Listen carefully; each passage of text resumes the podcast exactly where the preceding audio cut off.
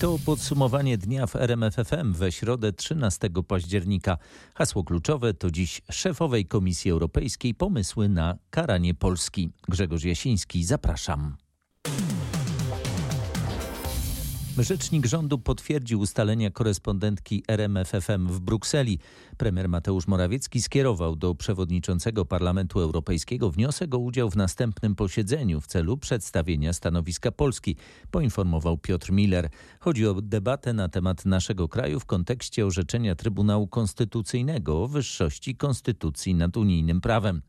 Szefowa Komisji Europejskiej Ursula von der Leyen poinformowała kolegium komisarzy o sankcjach, które można by nałożyć na polskie władze w związku z orzeczeniem Trybunału Konstytucyjnego. Informuje o tym z Brukseli Katarzyna Szymańska-Borginą. Ursula von der Leyen wyjaśniła przede wszystkim, że trwa jeszcze pogłębiona analiza wyroku Polskiego Trybunału Konstytucyjnego, ale po wstępnej ocenie widać, jak się wyraziła, bardzo poważne problemy związane z nadrzędnością prawa europejskiego. O tym stanowisku szefowej komisji informowała na konferencji prasowej komisji komisarz do spraw energii Kadri Simpson. Ursula von der Leyen powiedziała na spotkaniu komisarzy, że są różne możliwości reakcji. Na przykład wszczęcie procedury o naruszenie unijnego prawa. Taką procedurę um, uruchomiono wobec Niemiec w związku z wyrokiem niemieckiego Trybunału Konstytucyjnego w sprawie obligacji skupywanych przez Europejski Bank Centralny. Szefowa Komisji Europejskiej powiedziała, że inną możliwością jest zastosowanie mechanizmu warunkowości, który, przypomnę, umożliwia odbieranie funduszy za nieprzestrzeganie zasad zasad państwa prawa, jeżeli udowodni się, że ma to wpływ na unijny budżet. Trzecią sankcją może być rozszerzenie, czy raczej uaktualnienie procedury artykułu 7 Traktatu Unii, którą Komisja uruchomiła wobec Polski w 2016 roku. Najpierw pieniądze z Funduszu Odbudowy dla Polski, a dopiero później realizacja zaleceń Unijnego Trybunału Sprawiedliwości w sprawie Izby Dyscyplinarnej. Tak polski rząd widzi dalsze kroki w relacjach z Komisją Europejską.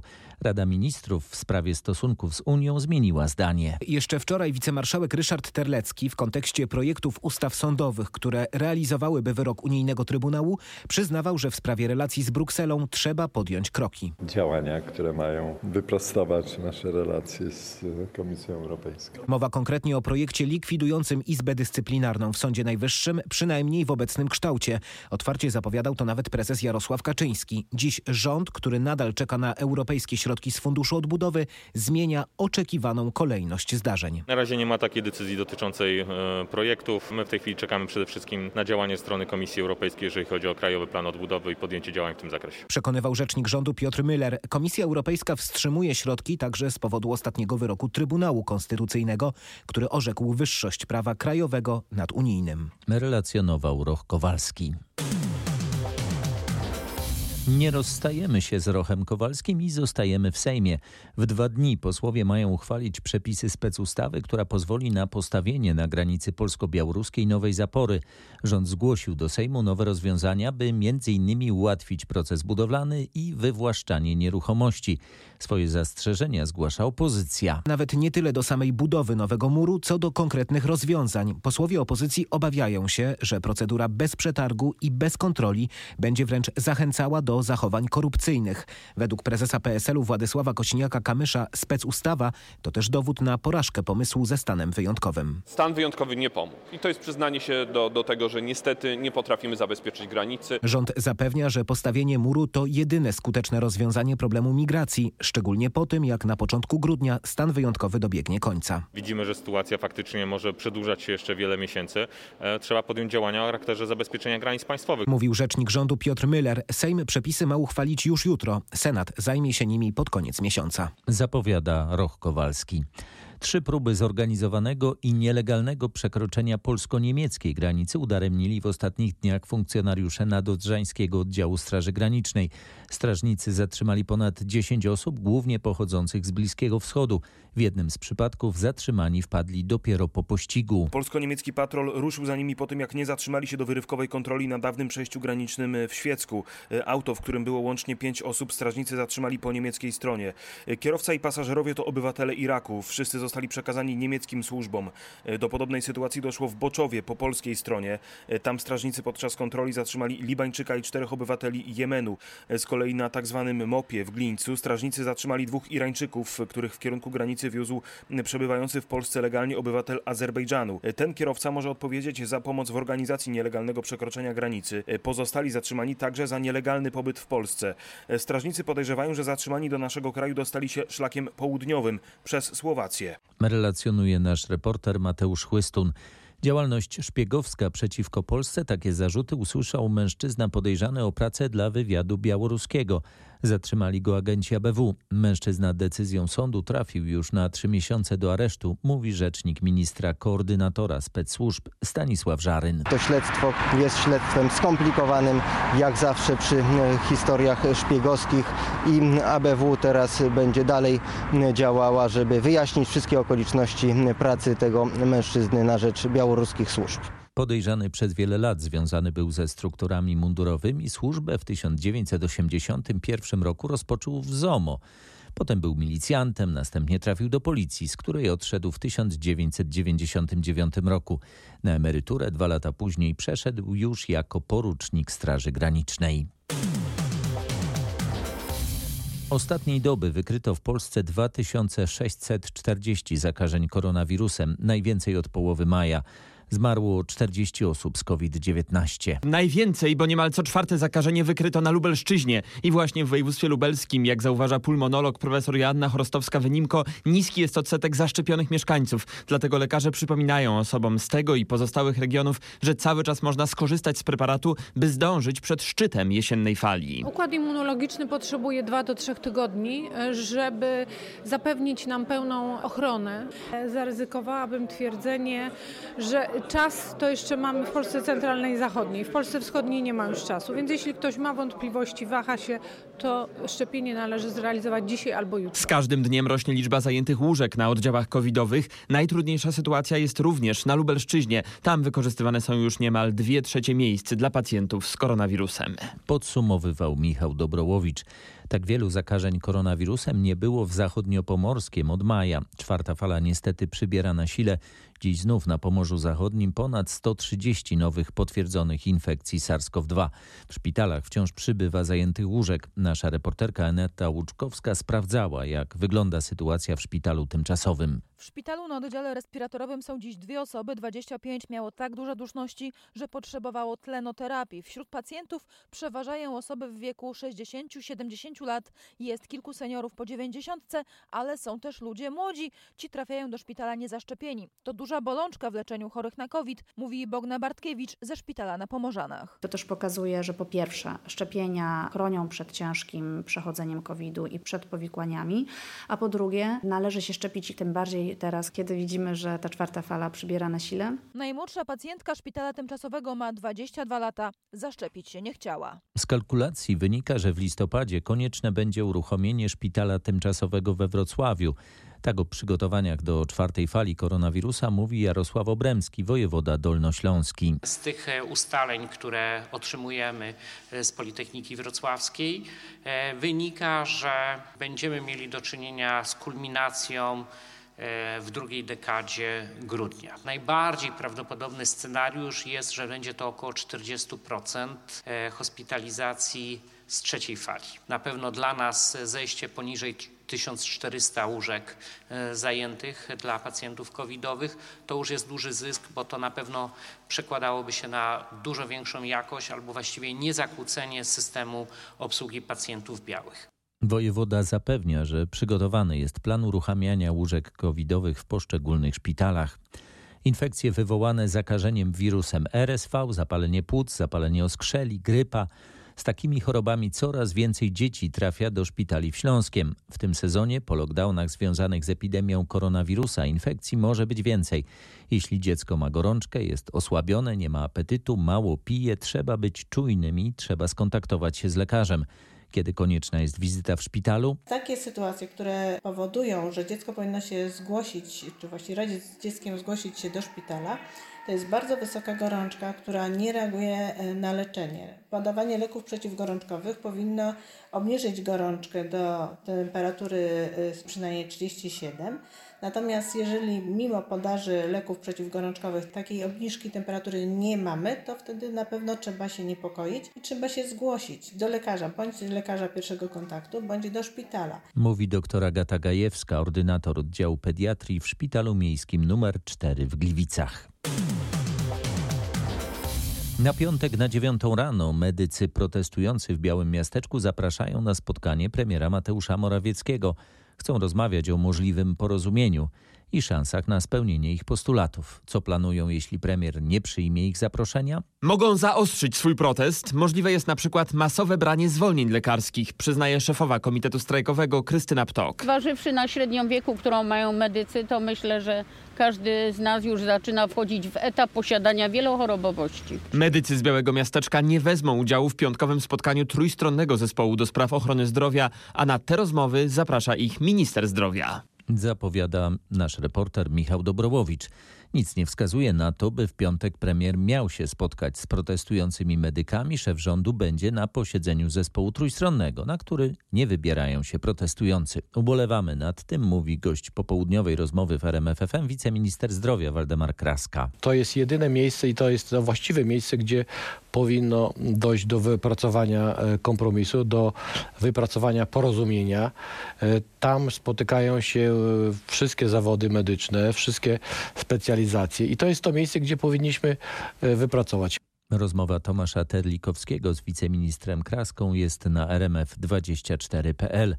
Wszystkie trzy oświatowe związki zawodowe przeciwko ministrowi Przemysławowi Czarnkowi. Związek Nauczycielstwa Polskiego, Forum Związków Zawodowych i Oświatowa Solidarność odrzucają propozycje Ministerstwa Edukacji Narodowej, które dotyczą m.in. zmian zasad wynagradzania i zwiększenia pensum. Co dalej planują związkowcy? Na razie nie ma jeszcze mowy o wspólnej akcji protestacyjnej czy strajkowej, bo trzy centrale związkowe czekają na reakcję ministra Czarnka i zaplanowane na przyszły piątek spotkanie. Na razie jest wspólna deklaracja, że wszystko, co MEN proponuje nauczycielom, powinno trafić do kosza. Zwiększenie obowiązkowych godzin, czyli pensum, wprowadzenie 8 godzin dostępności nauczyciela i zmiany w sprawie wynagrodzeń. Brak powiązania wynagrodzeń z przeciętnym wynagrodzeniem. Tak? No, powiązanie to na zasadzie, że startujący nauczyciel ma 4000 a po 10 latach ma 25% więcej, to nie mamy o czym rozmawiać. Mówi Sławomir Witowicz z Forum Związków. Były wątpliwości, jak zachowa się przychylna rządowi Solidarność, ale na razie Monika Ćwiklińska z Solidarności zapewnia gramy razem. Każdy związek ma swoje cele, ale w tych y, trzech obszarach tutaj jesteśmy co do jednego zgodni. Oświatowe związki podpisały nawet deklarację współpracy przeciw propozycjom ministra edukacji. Warszawa Mariusz Piekarski. Jak poradzić sobie z problemem rosnących cen energii? Komisja Europejska przedstawiła pakiet propozycji. Jutro zaprezentuje je w Parlamencie Europejskim, potem w poniedziałek przedstawi unijnym ministrom do spraw energii. Ta sprawa będzie też tematem szczytu Unii w przyszłym tygodniu. Jako działania doraźne Komisja Europejska proponuje wsparcie dochodu najuboższych gospodarstw domowych za pomocą bonów lub częściowych dopłat do rachunków za energię. Proponuje również czasowe obniżki podatków od energii dla firm oraz inne formy dozwolonej pomocy państwa. W dalszej perspektywie proponuje wspólne unijne zakupy gazu czy wspólne magazynowanie tego surowca, trochę na kształt wspólnych unijnych zakupów szczepionek. Bruksela uważa, że główną przyczyną rosnących cen energii jest wzrost globalny globalnego popytu na gaz w związku z ożywieniem gospodarczym po pandemii. Nie jest przekonana do tezy, że głównym winowajcą jest Gazprom, który manipulacjami winduje ceny i nie zwiększa dostaw. Bruksela odrzuca także tezy, że do zwiększenia cen energii przyczynia się ambitna polityka klimatyczna Unii. Uważa, że przejście na czystą energię jest najlepszym zabezpieczeniem przed skokami cen w przyszłości i należy to przejście przyspieszyć informuje nasza korespondentka Katarzyna Szymańska-Borgino.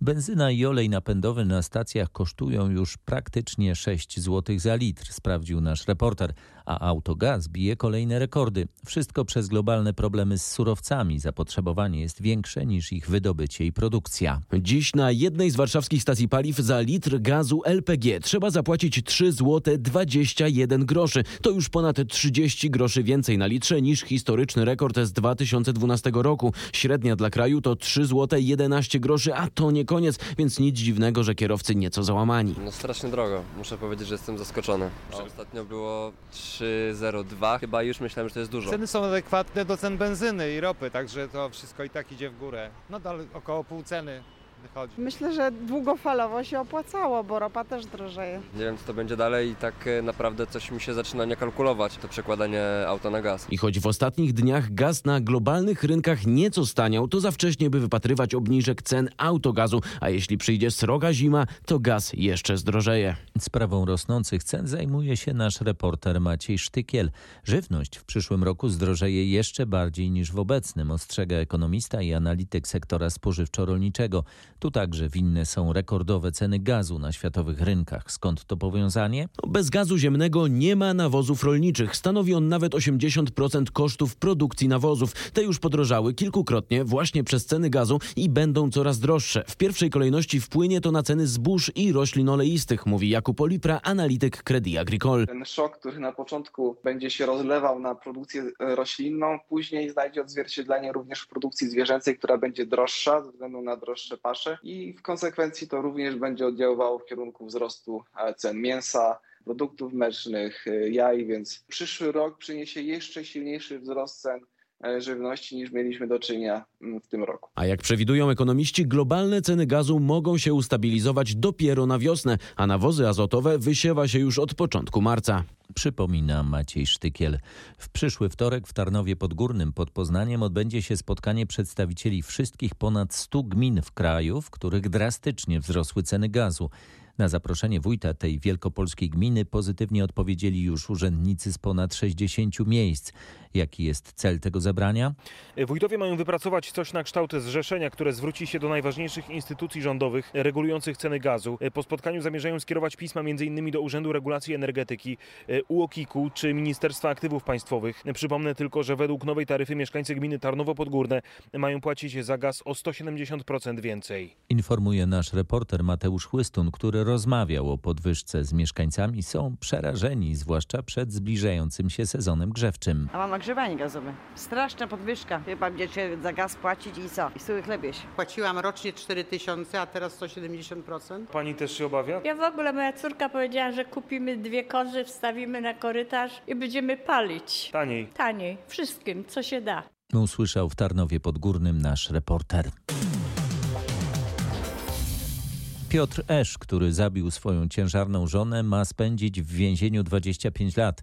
Sąd Okręgowy w Bielsku Białej wydał wyrok w sprawie byłego strażnika miejskiego oskarżonego o zabójstwo ze szczególnym okrucieństwem. Piotr Esz udusił żonę podczas awantury. Mężczyzna miał romans. W małżeństwie od dłuższego czasu dochodziło do kłótni, a żona Piotra Esz je nagrywała. Moment zabójstwa został także zarejestrowany na nagraniu dźwiękowym. Kobieta była w szóstym miesiącu ciąży. Po zbrodni sprawca wywiózł jej ciało do lasu w okolicach Siewierza. Później udawał zaniepokojonego i zgłosił zaginięcie żony. Został zatrzymany, a krótko potem ktoś przypadkowo znalazł ciało w lesie. Piotr Esz został oskarżony o zabójstwo ze szczególnym okrucieństwem, a także wcześniejsze znęcanie się nad żoną. Prokuratura domagała się dożywocia. Mężczyzna przyznał się do morderstwa, ale nie przyznał się do znęcania nad kobietą. Wyrok jest nieprawomocny. Informuje nasza reporterka Anna Kropaczek. Dziś w Sądzie Okręgowym w Świdnicy na Dolnym Śląsku ruszył proces Marcelego C. Dwudziestolatka oskarżono o zabójstwo ze szczególnym okrucieństwem swoich rodziców, a także młodszego brata. Sprawa toczy się za zamkniętymi drzwiami. O wyłączenie jawności wniósł obrońca oskarżonego. Jak mówił, chodzi o interes prywatny rodziny. Sąd przychylił się do tego wniosku. Przypomnę, że do potrójnego zabójstwa doszło w 2019 roku w Ząbkowicach Śląskich. Mężczyzna zaatakował siekierą w trakcie snu swoich rodziców i siedmioletniego brata, po czym upozorował napad na dom. Marcelice przyznał się do popełnienia tych czynów, wyraził skruchę i będzie to podlegało ocenie przez sąd. Mówił Wiesław Dworczak, prokurator okręgowy w Świdnicy. Zdaniem biegłych motywem zbrodni było poczucie wrogości, krzywdy i chęć zemsty na najbliższych za własne niepowodzenia. Z opinii lekarzy psychiatrów wynika, że Marcelice był i jest poczytalny. Grozi mu dożywocie. Informuje Paweł Pyclik. Zarzuty dla byłej prezes szpitala w Tarnowskich Górach na Śląsku. Chodzi o wyjazdy na służbowe delegacje, których w rzeczywistości nie było. Kobieta miała jednak brać za to pieniądze. Policjanci informują o ponad 40 wyjazdach w ciągu kilkunastu miesięcy. W sumie kobieta miała pokonać ponad 14 tysięcy kilometrów. Dostała za to 12 tysięcy złotych. Postawiono jej zarzut przywłaszczenia pieniędzy. Wszystko dlatego, że jak usłyszałem w tutejszej komendzie, żadna z placówek współpracujących ze szpitalem w Tarnowskich Górach nie potwierdziła, aby w określonym czasie prezes tego szpitala tam właśnie przebywała. Według ustaleń policjantów między innymi w czasie jednej z rzekomych delegacji do Warszawy kobieta miała przebywać w Tarnowskich Górach. Relacjonował Marcin Buczek. Kilkadziesiąt wokant zostało odwołanych tylko dzisiaj w sądach rejonowych w Krakowie z powodu protestu pracowników sądownictwa. W niektórych sądach odbywają się tylko sprawy pilne. Do pomocy trzeba było oddelegować pracowników z innych wydziałów. Najgorzej sytuacja wygląda w wydziałach rodzinnych sądów rejonowych. Oprócz spraw pilnych odwołano prawie wszystkie rozprawy w sądach rejonowych dla Krakowa Podgórza oraz Krakowa Krowodrzy. Tam do pracy stawili się dzisiaj tylko kierownicy tych wydziałów. W innych wydziałach sprawy odbywają się tylko dlatego, że do pracy oddelegowano asystentów i protokolantów sądu okręgowego. Rozprawy są przenoszone na kolejne wolne terminy. To często oznacza kilkumiesięczne opóźnienia. Odwołano też rozprawy w Wydziale Karnym Sądu Rejonowego Kraków-Nowa Huta. W moim Wydziale Drugim Karnym w Sądzie dla Krakowa Nowej Huty nie ma w tej chwili żadnego protokolanta. Te sprawy są odraczane. Na pierwszy wolny termin, jakim dysponuje sędzia, to mogą być również i kilkumiesięczne terminy. Mówił sędzia z Sądu Rejonowego w Krakowie Nowej Hucie Michał Wójcik. A cytował go nasz reporter Marek Wiosło. Getin Noble Bank ma nowe problemy finansowe. Bank poinformował, że poziom kapitału własnego w jego kasie spadł poniżej wymaganego przepisami poziomu 6%.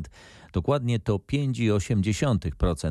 Chodzi o współczynnik fachowo nazywany Tier 1. Sam bank wskazuje na dwa powody. Pierwszym jest wyraźny wzrost kursu franka szwajcarskiego. Klienci tego banku mają wiele kredytów w tej walucie, więc wzrost kursu franka pogarsza bankowe statystyki. Drugim powodem jest to, że na wartości tracą teraz państwowe obligacje, których Getin Noble ma sporo, a to z kolei jest pokłosiem zachowania Narodowego Banku Polskiego i Rady Polityki Pieniężnej. Powody są poważne, sytuacja banku jest trudna, ale władze zapewniają, że robią co mogą, by problemy zażegnać. A co z klientami?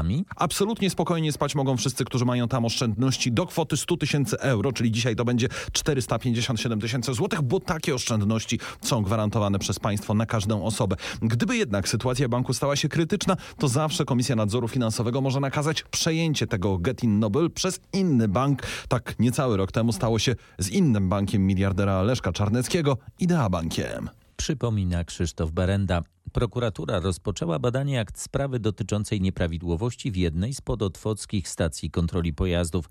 Stołeczni policjanci wykryli, że nielegalnie mogło tam uzyskać przeglądy prawie 200 samochodów, a chodzi jedynie o 22-dniowy okres na przełomie kwietnia i maja. Oddzielnym wątkiem sprawy zajmuje się Biuro Spraw Wewnętrznych. Sprawdza, czy w proceder byli zaangażowani funkcjonariusze policji. Policjanci przesłali prokuraturze materiały sprawy do oceny prawnokarnej. Chcą, by śledczy zdecydowali, w którą stronę ma pójść śledztwo. A chodzi o korupcję funkcjonariusza publicznego, a także poświadczenie nieprawdy. Nieprawidłowości stwierdzono, bo funkcjonariusze zamontowali koło stacji kamery. Porównali, jakie samochody wjeżdżały do hali diagnostycznej, a jakie w tym samym czasie uzyskały przedłużenie badań Kamery zarejestrowały też wjazd na stację trzech radiowozów. Ten wątek przekazano do Biura Spraw Wewnętrznych, które ma wyjaśnić, czy i policjanci mogli być zamieszani w ten proceder i na przykład przywozili dowody rejestracyjne do podstemplowania. Wyjaśnia Krzysztof Zasada. Jutro zaczyna się trzeci etap konkursu Chopinowskiego. Zagra w nim 23 uczestników, w tym sześciu pianistów z Polski.